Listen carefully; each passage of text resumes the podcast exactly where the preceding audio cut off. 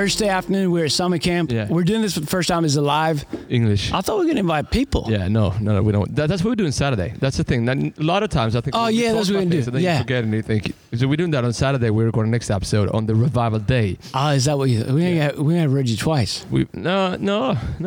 You don't like Reggie? No, I'm going to use my English. No, we will have Reggie. Reggie's not going to do Saturday. That's okay. Oh, we can do that if you want to. We'll see. Hey, so we at summer camp. We got we do this in English. Usually it's in Swedish. So if you follow Fearless Leadership, thanks for hanging out with us during the summer. It's been good. I mean, play's been good. We've been enjoying. We've been in different parts of the world every week, and we've been finding a way to record. You and I have been incredible. Yeah, the whole vacation, or like we've stuck to it every week. Yeah, like better than anything in my life. I've stuck to these things. How much can say that we've been incredible? Yeah, incredible. And the thing is, I've been dragging this pod equipment around with me. Let's get Reggie. So Reggie's with us. Reggie. So I must. We got Sam. We're not going to do like that, man. He deserves more. Okay. So here's the deal. I must set up a guest today. All right, Eric, just hold your horses. When I was 95, I got to tell 1995. I had long hair. I was at King's Academy, West Palm Beach. Yeah.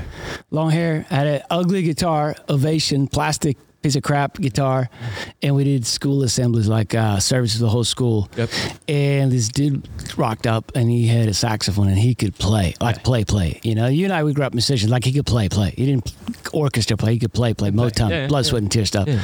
And he was awesome. I've never heard anybody speak like that. And so that was Reggie Dabbs. He speaks to over 1 million high school students every year. He's been awarded the best speaker in America to students years and years. He speaks to life football goals. Teams, basketball teams, like, hey, but we've had him. He came to Sweden, I think we're looking at picture 2021 or 2022, 2001, 2002 first time. So he's been coming here for 20 years. Yeah. So I know you can't see him maybe in a picture, but I need you guys to, wherever you are in the car, you can drop the wheel. You can drive your knees. Let's go. Here we need a big hand for today's guest and Reggie. A longtime friend, Reggie Dabbs. Yeah. Reggie. Welcome, Reggie. Welcome, Reggie.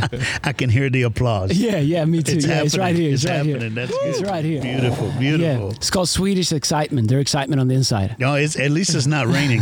Not today. It's not. Day's not over. Beautiful. Yeah. Day's not over. It's not over yet. Enjoying your time in Sweden? I'm having a blast. Yeah. I thought I would be depressed after the soccer loss. I was going to ask you, because I don't like. I mean, this summer, pretty much the biggest global sporting. Pretty much it is. Pretty much the only one. It's the women's soccer World Cup, and then we played a team. Andreas, what team was that the other day that we won? Oh, we played this team. It wasn't Canada. It wasn't. It wasn't Mexico. It was North America. I think the former president, talked about it a little bit. There was penalty kicks. It was very unclear. I think it was America. We beat America. But the first time in history. They haven't lost in 15 years. David against Goliath. Yes. Y'all took him down. So we pretty much, hey, it's not a big deal. We're like a country of 9 million people. They're a country of 350 million people, and we beat them. It happens sometimes, you know. Like it's how you feel, Reggie. How you feel about that? Did you watch the game? Yeah, I did. Yeah. I had to get up at 2 a.m. To watch it lost. Yeah. That's commitment. That's not good. Yeah. I should have stayed in bed. But it's okay. Y'all deserve to win. Oh, man. I tell you what, though, those penalty kicks, man, we should just bring the women in. Yeah. Any penalty shootouts we have with the men, we should bring the women in. They put them up in the corners. They were good penalty kicks. They were really good. It was great, especially the girl that hit the woman on the fifth row. She didn't even come close. Man, that ball's not come down yet. It's still in the air. We have another guy like that from 94, World Cup 94, Håkan Mild. We lost. Who did we lose to? Romania. We won the penalty. But it started so bad. But he took one of the shots. He went straight up. He hit like a Boeing 747, 30,000 feet. The game was that Rose Bowl, you know, that in L.A. Okay, He hit it over. The parking lot. You know, they say he landed in Hawaii. It was that far. It was that high. Poor guy. He's still getting it. He's still getting it. Yeah. So this podcast is pretty much two things. It's like sometimes it's some leadership thoughts, but mainly it's sports. That's what we do. Like, and music. And God. Music. Like there's segments of God, but sport is like the driving force behind this podcast. That's cool. So tell me, you love sports? I do. Favorite sport?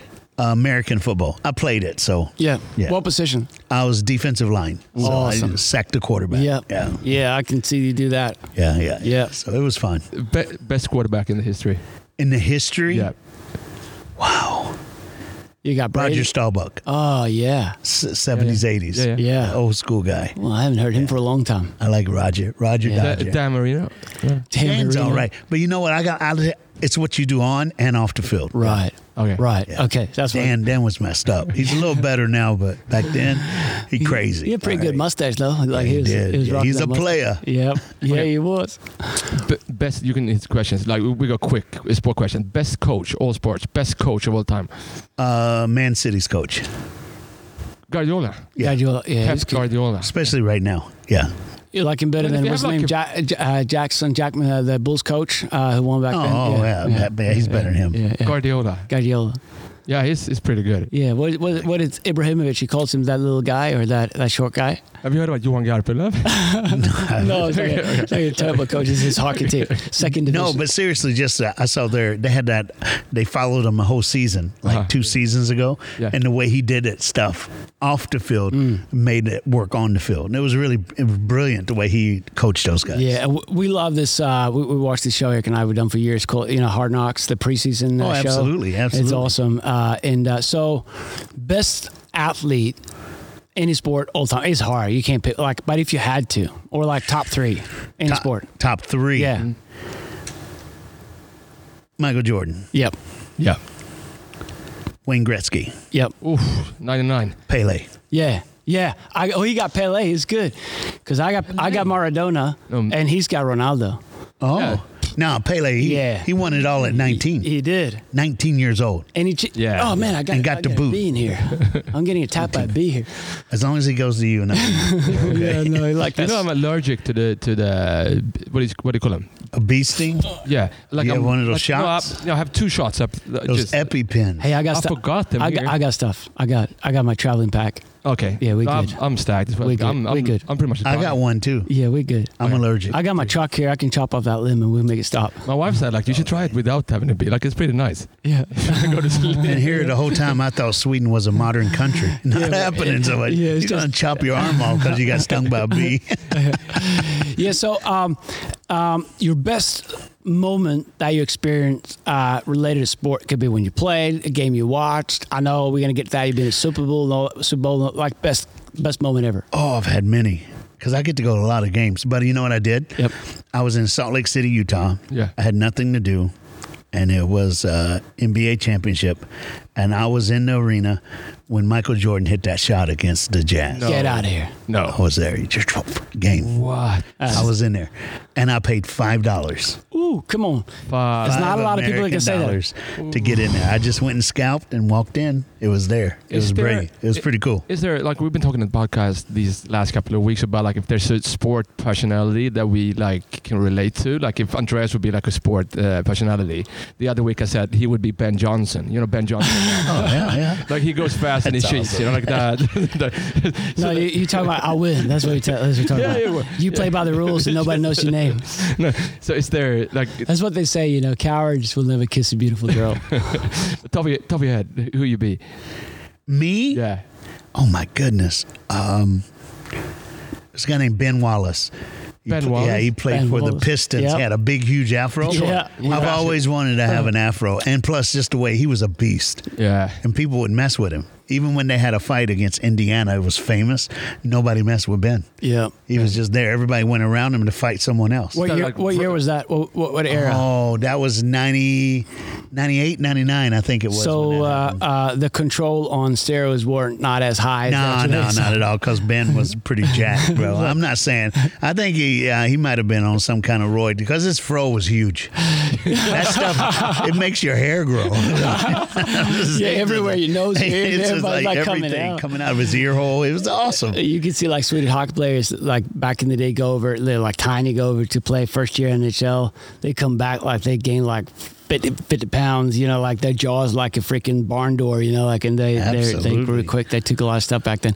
So anyway, we're glad to have you. All jokes aside, I hands down say that Reggie, what he does, what God has graced him to do, and we're going to talk about it a little bit later, but 27 years since first time I heard him. I still haven't heard anyone better. Speaking of youth, I've never seen youth love somebody more. I've never seen someone love youth more. Everybody, of course, but especially, you know. Do you think, like when you started doing that, do you think like this would be what you do? Which I think is awesome. No, I did. I just wanted to help people because, you know, I grew up in the foster care. I grew up with no family, no parents, no nothing. So I just wanted people to find hope the way I did. Somebody who I didn't know gave me hope. Mm. You know, a couple who I didn't have their last name gave me something. And I just want to do that for somebody else. But it actually, it's like a sport. You know, you get in, you start playing, and you start, wait a minute, I really like this. Mm. But that's just the way I look at it with young people, even though I'm 60 now. And to still be able to relate to a 12-year-old is pretty, I think it's pretty phenomenal. I think it's, but it's like you got to do what you got to do. It's what you're called to do. Everybody has their spot to make the body work. And whatever I do with young people, it makes it all work. One thing that I've been reflecting about, I mean, I've known you for soon 20 years. I was a young worship leader, and you preach at a service I led worship in. He was a youth pastor at the conference, and the thing that strikes me even today is like anytime I see you, and not so much watching you on the platform as I watch you off the platform, the passion in your eyes, in your voice, it's authentic, it's real. And like I've seen a lot of people being passionate for a year or two and release this album, or like I want to start this thing or this company or like whatever, and you're passionate for like 2-3 years, but then it fades away, you find something new. But when I watch you 20 years later and go back to 95, I'm sure there's, what's that, 35 years now. What is that? I don't know. 27. Okay, 27. Anyways, here's the question. Is that something that comes natural, or is it something that you learn to work on, the passion? Because the passion is as real today as it was 20 years ago when I met you. I think it's something you work on. I think anything can get old if you let it, but everything can stay real if you let it. So like it's like waking up in the morning and taking that first breath. If you just get, I'm tired of breathing, you're not going to die, okay? That's it. Yeah. But my whole thing is the next speech or sermon, there's a kid who's never heard it, mm-hmm. or there's someone in the room. They got to that room like today at camp. This morning we did a boys only session, and right before I started speaking, it just hit me that there's a kid here today that God put in the room for this moment, wow. at this time, and I get to be a part of their tomorrow. And you got to do it right. You got to do it right. And you think about young people now, they can see fake, bro. Yep. They see it coming. Oh, he's just here for a check, or he's just here. He's just trying to get more friends, got more followers on his Instagram. In a world full of that, you have to be to where, and it's cool because last night something happened. I am the worst at names. Yeah, okay. I can't do it. I meet so many people. I met a kid last year, and last night he came up and goes, "Don't you remember me?" And I said his name, and I was hoping it was him, and it was. Wow. And he was blown away. And after service last night, he came up and he goes, "I just want you to know you made me cry because you remembered my name." Wow. The little things we do can make a history for someone. And just to put it into context, you speak to over 1 million high school students every year. Yeah. Like 1 million, not 100, not 100, not 1,000, 1 million every year. That's over a million names every year. And last year you were here, and you've been seeing a million students, and you remember a name for last year. I couldn't believe it. You can't do that if you don't care. Because I watched you, and I learned so much. Like most of the stuff I know in life from leadership and this, it's just watching people. Like people are better, you know. Like I think if you want to get better at football, hockey, whatever, you watch the good ones. Just pay attention, you know. I watched you last night as we came in the room. You and I was sat in the back, and you go, "Hey, let's go sit over there," because you know that's where the people are going to sit, come in and don't want to be here. So we sat with them, you with them, you saying how, like you're working what God sent you here to do like an hour before you're on stage, because they matter back there. And you know, to care like that, I think, you know, that's different. Number one, I think it's a calling, but you know, I think you're, I don't know, I'm guessing, I'm getting out of limit, but you know, you're competitive too. So I think, you know, if it didn't matter and if you didn't have that, you like, I'm not going to miss anyone. I got to get everything every time. I never see you walk on a platform or, which is the most incredible thing, stay around for hours and talk to kids as they line up and you pray for them and cry. You know, like we were here praying for girls and guys last night and it was awesome. And you're like, I've never seen anything but the A game. Ever. Like this is the only thing that ever mattered in my life this night. And I think, do you think, like growing up playing sport and doing a lot, do you think that, I know you have your drive because you had, we're going to get to your testimony a little bit, but do you think playing sport like that matters? It's competitive too? It does. It matters. That does matter. Everything that, you know, I've been on teams that have won everything and I've seen what you have to do to prepare to do that. You don't win a championship on Championship Sunday. You win a championship in February, March, and April. Nobody's around, just you. Yeah. It may, sometimes you may be in the weight room by yourself, so you can't do certain things because there's no one to spot for you. If you're lucky, you'll get two or three guys who are just as passionate with you, and you go. But either way, I used to, and we were talking about it earlier, I used to go in the summertime 2 hours from where we lived and work on my uncle's farm.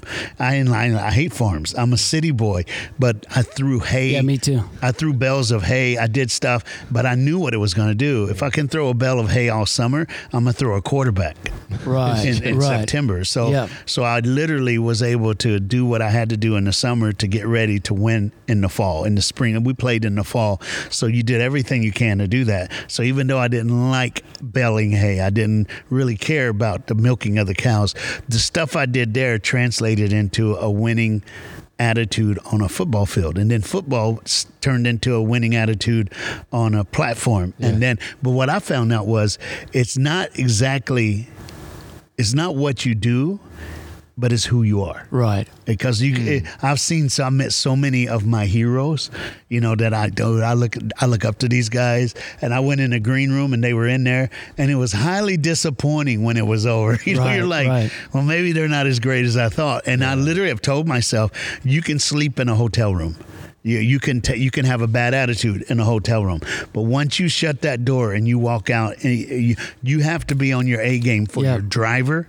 You have to be on your A game for the volunteers in the back, the people parking the car. You got to be there for them. You minister to them just as much as you do a kid in the auditorium. That's awesome, and I like to talk about that a little bit. First of all, I just got to say all that farm stuff. I got you, Eric. Has no clue. We talked about their cows.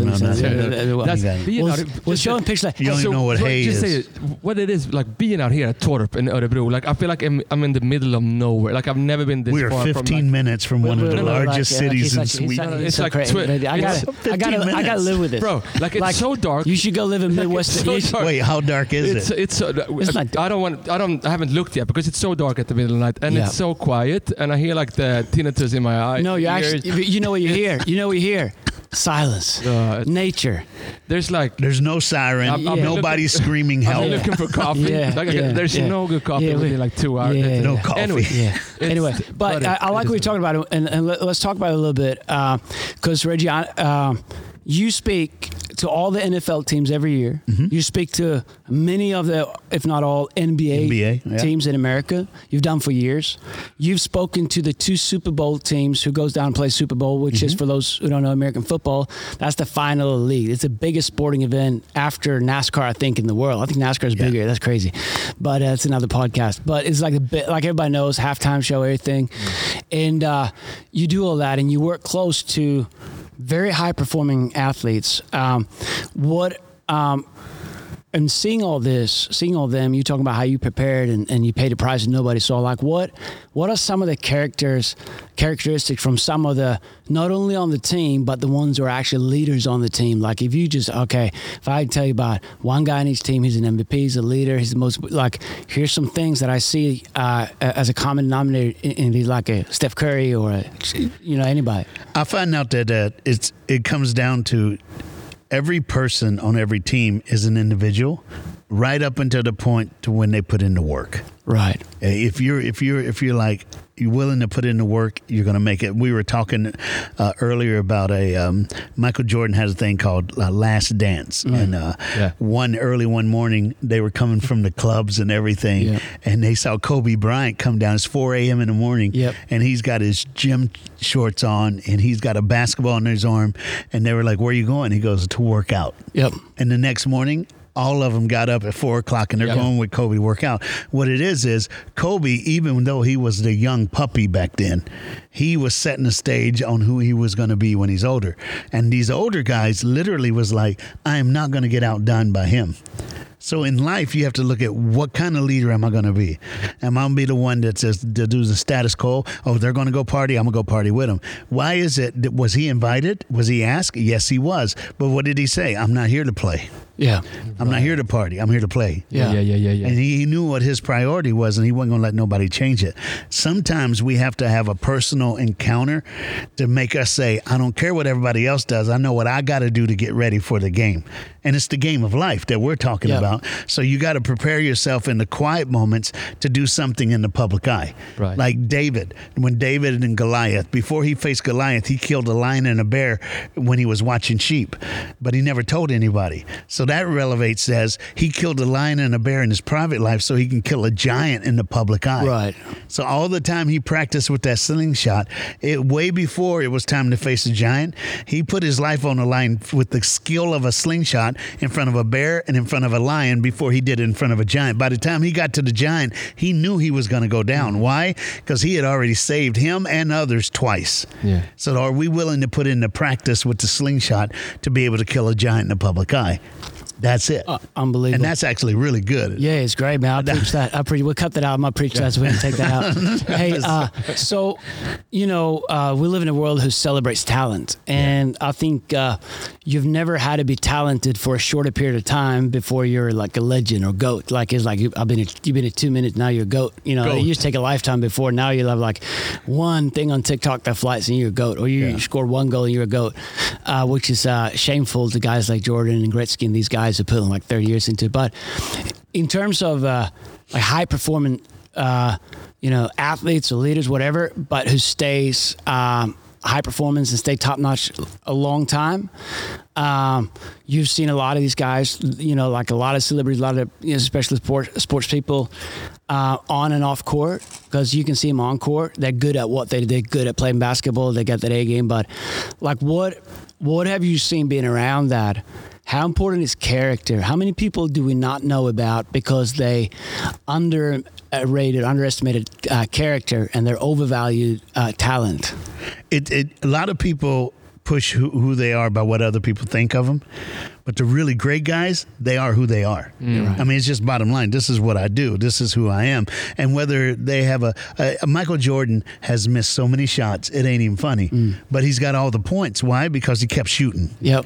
No one's going to remember the ones you miss. Everybody's going to remember the ones you made. Yep. Like Salt Lake City, Utah. He had not played that well, but that one shot, when it went in and that game was over, he became the GOAT again. But how many times in the gym did he do that shot when there was nobody around? Right. I mean, you look like a Steph Curry, how he does all these crazy shots. He didn't just wake up and say, hey, I'm going to start shooting threes. He did it so he could become Steph Curry. Yep. The rest of his game developed after that, but he knew if I'm going to get there, I got to be the shooter. Yeah. And so he gets up, goes in the gym, and he just shoots. When everything's done, practice over, he has to hit, 300 free throws before he could go home? Yeah. So he just starts nailing them every practice, Why? Because he did it in the private part of his life what he can do in the public eye, and that's why everybody thinks this is crazy, this is amazing, and he goes, no, this is what I do. Who you got? You got Steph Curry or John Stockton? Who's the best? 3-point shooter. No, they're totally different. We talked about like duos. Isn't like Karl Malone and John Stockton like the best? Like, they're one of the best. Tandems, like pair. But because of Last Dance, I'm Dennis Rodman and Michael Jordan. Yeah, definitely. Dude, Dennis Rodman's little girl is playing on the USA soccer. Yeah, I know. Yeah, I know. And she's really good. They should have started her. That's another thing. Well, she was playing. They're not playing anymore. Shut up, dude. Seriously, we're past that, aren't we? I think they're playing. They're back to practicing. I think they're stay around Prideful. But you know, like one thing I've seen, you know, Reggie, just watching your life and leadership, and because I know a lot of leaders, and sometimes, you know, when you're, even if you're leading Christianity, and you know, I think a certain aspect of Christianity, maybe Christian leaders, like it's so important to be made, and you know, like you want to, and we say like, if I get followers, if I get platform, then I can reach farther. But some of that is just cover up for, you know, low self-esteem, or you know, like you want to, you know, I got nothing for Christian celebrities, you know, like I got all for people who get influence and can reach into King's Place and all that. A lot of the guys will know one player who was close to play with NBA once but never made it, and they'll work that sucker, you know, for 20 years, you know, like it's like someone who played quarterback in high school and then didn't make it. He still wears his varsity jacket 20 years later and a videotape from his best game, you know, like 25 years ago in his pocket, if anybody would want to see. But you got all those guys. You do all these things. What do you... Like, how have you stayed in that world, and how have you kept yourself not getting swept away, knowing what you are there to do or not?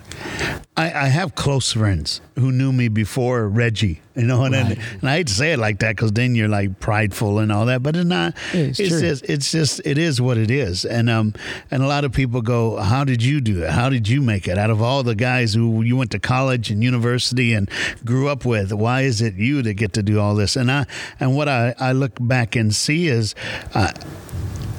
every day is a new day. Yeah. I mean, I can't live on what happened yesterday. I can't live on the sermon I did this morning.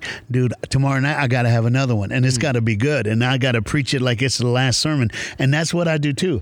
Every sermon is the last time I'm ever going to speak again. Right. As I literally look at it like that, like this is my last time.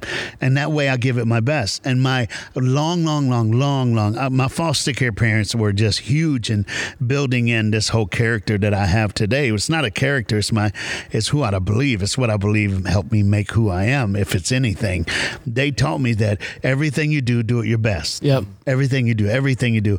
One Sunday I played. The lady who was supposed to sing for the offering didn't, and so the pastor goes, "Reggie, play saxophone for us." And I was in the band, so I got up, played saxophone. People clapped. He preached. We get in the car after church. My foster care dad goes, "Did you play good?" And I went, "Yeah, I did real good." He goes, "Was it your best?" And I went, "Well, I don't know." He goes, "Listen to me." He says, "Hear me out. Next time you play, you got to play your best, because you never know when Jesus wants to hear a saxophone player and he chooses you." Wow.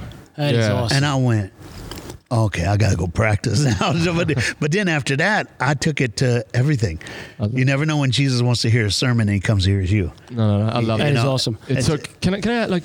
I mean, just from sort of that perspective and talking to teams about like a winning culture and creating a winning culture within your team. This is a leadership podcast. So a lot of people. That's exactly what I was going to talk about. Good. So good. No, good. You go. So that's because you speak to all these teams, and I'm sure like the $1 million question is like, how do we create that winning culture, the team mentality? You have to understand also, like in Sweden, winning is not always like a nice thing, but everybody wants to win, but you don't talk about winning. In America, that's what I love. We talk about that. Yeah, we love that. So we need to I gotta add to that question. We need to add an American, you know, flavor to this podcast. But so speaking to that, you can add to it, Andreas, but speaking to that, like how do you create that winning mentality, winning culture in your team or at your work? Yeah, well, let me just, I'll throw into that question because here's the thing.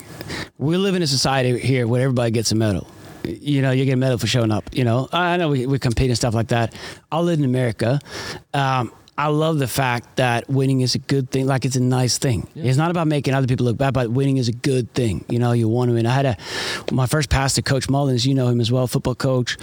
I mean, he just drilled that into me, and he said, "Son, you need three things to win. You need character, integrity, and transparency. You know, you stick to your game and you work it hard. You win, and it's a good thing."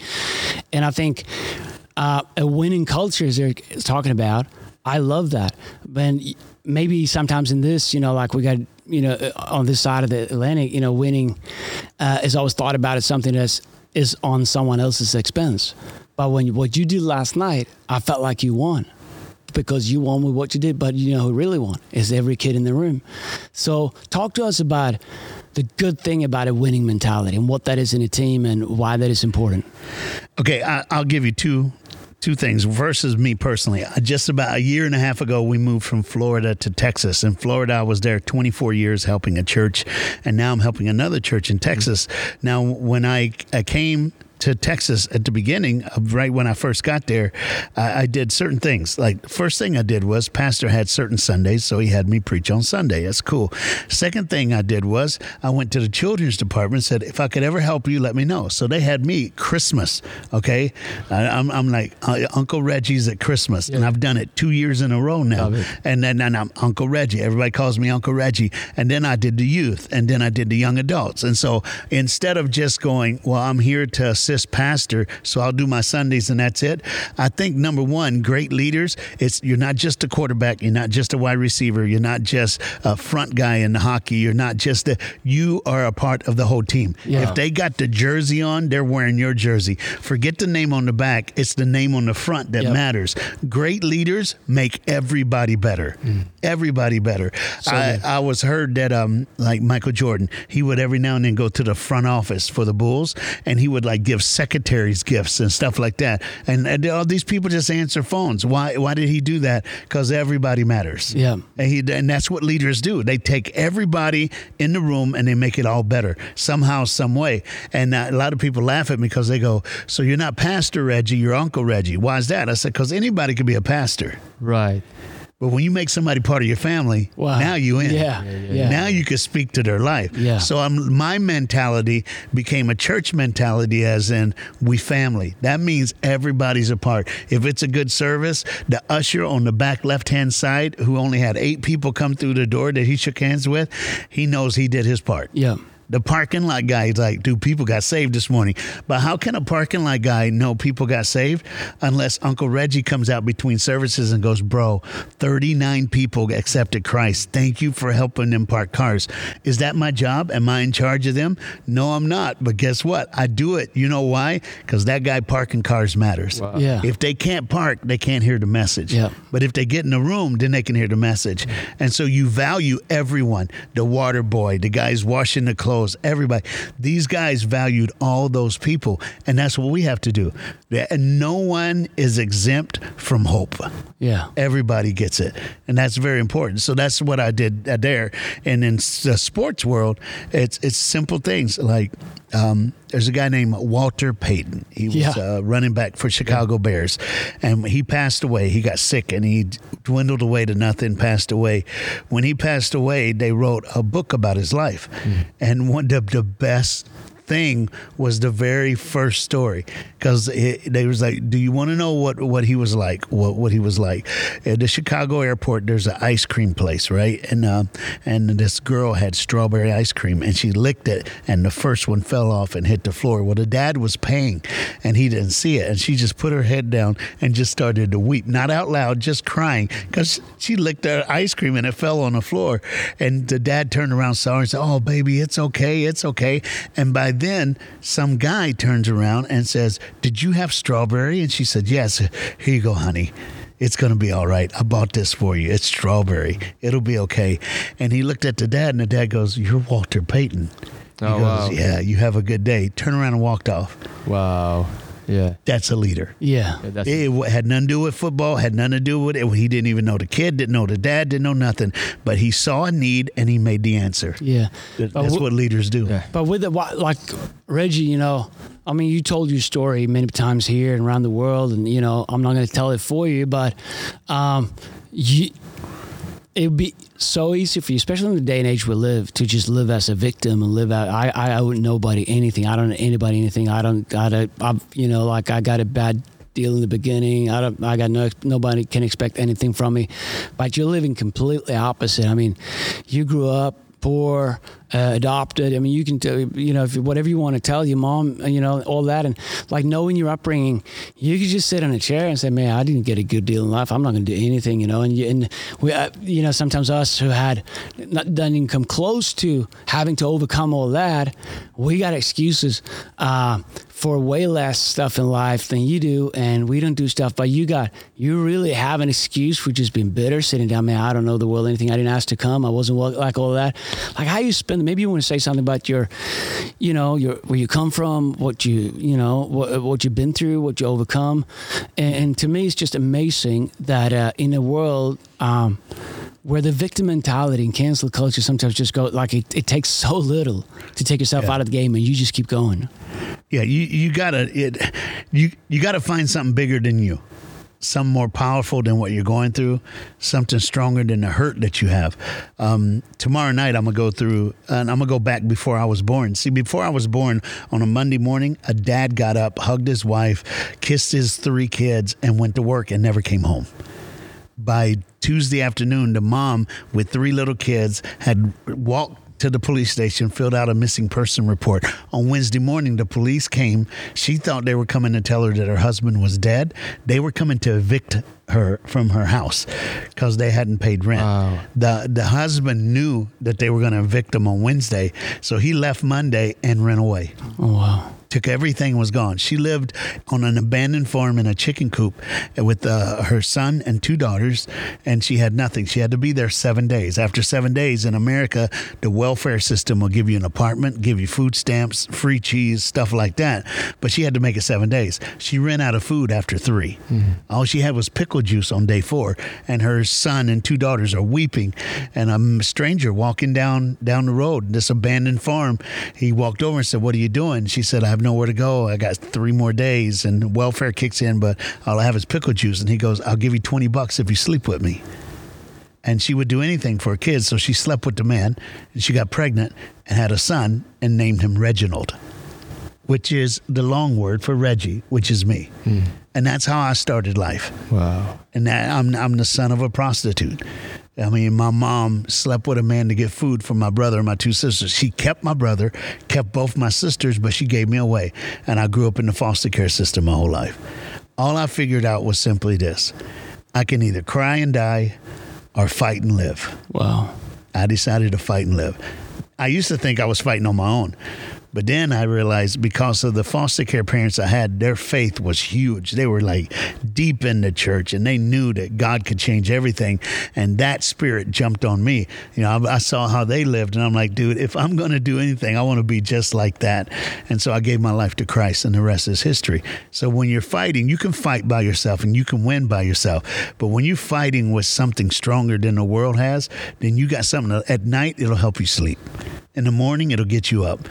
Mental health issues, you have them, but you have someone to call on when no one else is around. And that missing link for me was Jesus. And maybe it'd be that for someone else, but that's how you do it. That's how I did it. And then I look around and I watch guys. I watch guys from bad situations, horrible homes. Some guys who like, if I don't make it in football, I ain't gonna make it at all. I've seen guys like sell drugs. And one guy, he sold drugs just to get his family through because he had no mom and dad, died of HIV/AIDS, him and 8 brothers and sisters. So he sold drugs, was in college, and he lost everything. Had to go to jail because he sold drugs. Came out, went to a little school. Somebody saw him play football, and he ended up with getting 2 Super Bowl rings with the New England Patriots. And now he does public schools and tells kids, you could do it the right way. You don't have to do it the way I did it. And he's winning. Why? Because he knew there's a way out. Everybody needs to know, no matter what you're going through. This whole podcast might be for one person to know there is a way out. You can't give up. Don't give up, no matter what happens, no matter what people will put you under the bus. And then when they find out your real story, you know what they say? "Oh, I didn't know." Yeah. Like, what is that going to cover? Nothing. So don't do it. You just know who you are. You know what you can do, and you got to believe in it. Yeah, awesome. Hey, Reggie, it's been good. I think we're running out of time. Yeah. We can do this all day. Thanks for sharing that. Yeah. That got me. You know, that's like first time I heard that story, I think it was up in Brisbane. No, it was 95 at King's Academy. I think you told that story. And I've come back to it a lot of times, you know, having to fight stuff in life, you know. If you can do it, I can do it, you know. And I think this world needs people who shows that if I can do it, you can do it, you know? And it's a family thing. Yeah. We're all in this together. Yeah. And that makes life better. Yeah. Mm-hmm. Hey, Reggie, you're inspiration and a role model, and we're grateful for you. We're also really, really grateful for the 20 years so far you've put into Hillsong and Sweden, especially. Yeah. We got you down for life, bro. As long as you're flying, you're coming back. Would you ever consider, because the team that Andreas goes for is hockey. They're called Leksand, and like he's talking them up a lot. But most of the seasons they won one time, like the national championships, but he talks about it like it's like the the greatest of all time. But you want to talk about your team? No, they're in second division. But would you ever consider because they got regulated? They got regulated. We don't want to talk about that. They got beat by a little countryside team with no coach. I wouldn't say there's a winning coach. I mean, they're amateurs. They're carpenters in the day and then play hockey at night, and they beat their full professional team. I'm just saying, maybe next time you're here, see if we can get you to the locker room of your team, so you can change that like losing mentality to maybe. Oh yeah, I don't think we could send 10 Reggies to your team and it wouldn't help. You know, like you can change. Like, your team got beat by shepherds. Yeah, like carpenters, farmers. You know, like but unless they milk cows in the morning and put on the skates at night. Yeah, one of the hockey players, the other team had one leg and it still was better than his team. Was awesome. He was the goalie. Yeah. But it's a downtown thing. Like you find good coffee, good food next to mine. Yeah, go to his games. Like you go on a horse. Well, like we have more team. We have more people on our games than you have on your games, and we own our venue. One traffic light. Anyway, turn his mic down. How did this happen? I don't know. Where did we go? So I was at my team. It's a little rural city that I started to go for when I was a kid, because I grew up on a farm, like a small little city. So when you start to love hockey, you got to pick a team, you know, because my city didn't have a team. So I picked this team. There's 6,000 people in that town. Yeah. On the home games, they got 7,500. Whoa. They got over 100% of people living there. There's 2 million people living in Stockholm. They can't get 2,000 people to come to the games. It's embarrassing. The more they lose, the more he talks about the attendance. Like, what are you talking about losing? We're the highest division. Turn his mic down. Man. Okay, Reggie. So we gotta pick a song. At the end of every podcast, we have this thing. We play a song, and we disagree a lot of times. It gotta be a good song. Like it gotta have a groove. It's gotta. But for the first time in history, and we've done a lot of episodes, we're inviting someone else to pick a song. You gotta understand who's picking the song. Like he's played the horns for Bruno Mars. Like he's like musician. That's what I'm like. I was guys as well. So whatever you want to play, whatever you want to play, but it's gotta be good. It gotta be good. I mean, we don't mind Chicago. Can I go old school? Yeah, no, you can do whatever you want. You can do anything. Earth, Wind and Fire. Ooh, come on, somebody. Which one? Which one you got? September. Boogie Wonderland? No. September. September. Yeah. Do you remember September? Yeah. 21st night of September. Do you know, I have opened for September at a private party once for Earth, Wind and Fire at a private party at Mar-a-Lago, at an island in America. So we were the name dropping. We were the club band. We all know who it is now. We were the club band. We were the club band. There's only one place. So we had to play until everybody came, and then everybody came and said, "You guys can go home. We got a real band coming up." That was so good. The best song. We're playing September, but I'm saying it's after the love is gone, but it's too slow. But there's another one called In the Stone. Yeah, In the Stone. In the Stone is over the top, dude. But I tell you, I don't know if I've told in the podcast, the best concert I've been to in my life was when I was in the city in America. Tower of Power was playing. This is 25 years ago. Oh, come on! And after after the concert, they told their roadies, "Hey, just go get our gear and set them up at a nightclub somewhere, a little nightclub." And they were jamming and party, like they were playing, just jamming all night. It was like 200 people there. We were like all cramming in, and that was just unbelievable. Back when they, you know, they were. What's your favorite concert? Coldplay in Stockholm. Oh, really? Yeah, 5 years ago. It's. I mean, it has to be. It's the world's greatest band get out of time. This is stupid. I think, and they have the biggest. We've had this thing in this podcast for 2 years. Band called U2. No one knows about them. Who's bigger? Who's changed music more? Who's bigger, Coldplay or U2? Like all things considered, you gotta go U2. Yeah, I would say U2. Yeah, see, he doesn't know. But I'm trying to tell him. I don't want to like because you're. How old are you? Yeah, I'm 60. You think it's an age thing? That's the thing. You think it's an age thing? No, like you look like 30, so that's not. But it's a 60+ band. You know, like people that are 50 or 60+. People sit down at the concert, but they everything. There's no mosh pit. Yeah, we should ask the guys tonight. U2 Coldplay. Everything Coldplay does comes out of Edge's guitar playing and the songs of U2. That whole groove. That is true. Yeah, playing through jazz chorus a little. If there was no U2, there would have never been a Coldplay. Okay, never. So we disagree on a lot. Here's the one thing that we agree on. We love Uncle Reggie. Yeah, we love you so much. Definitely. We're honored to have you here. Thanks for being on the podcast. It's like home. Yeah. Yeah, I love coming home. Yeah, it's happening. Part of family. September's not soon coming up. Yeah, so why not play? A couple of weeks, September. Yeah, September, Earth, Wind and Fire. Have a great week. Follow us at Fearless Pod on Instagram and email us at fearless@hillsong.se. Yeah, and check out, we got some stuff coming up that we've never done before. Yeah. We kind of released in a couple of weeks. So September is a good song because September's going to be a special month for this podcast. We're going to do some great stuff. Oh, come on now. So you set it up. Okay. Let's go. Have a great week. All right. Come on. Let's go. LSU. You got LSU? That's my team, LSU. Let's play the song.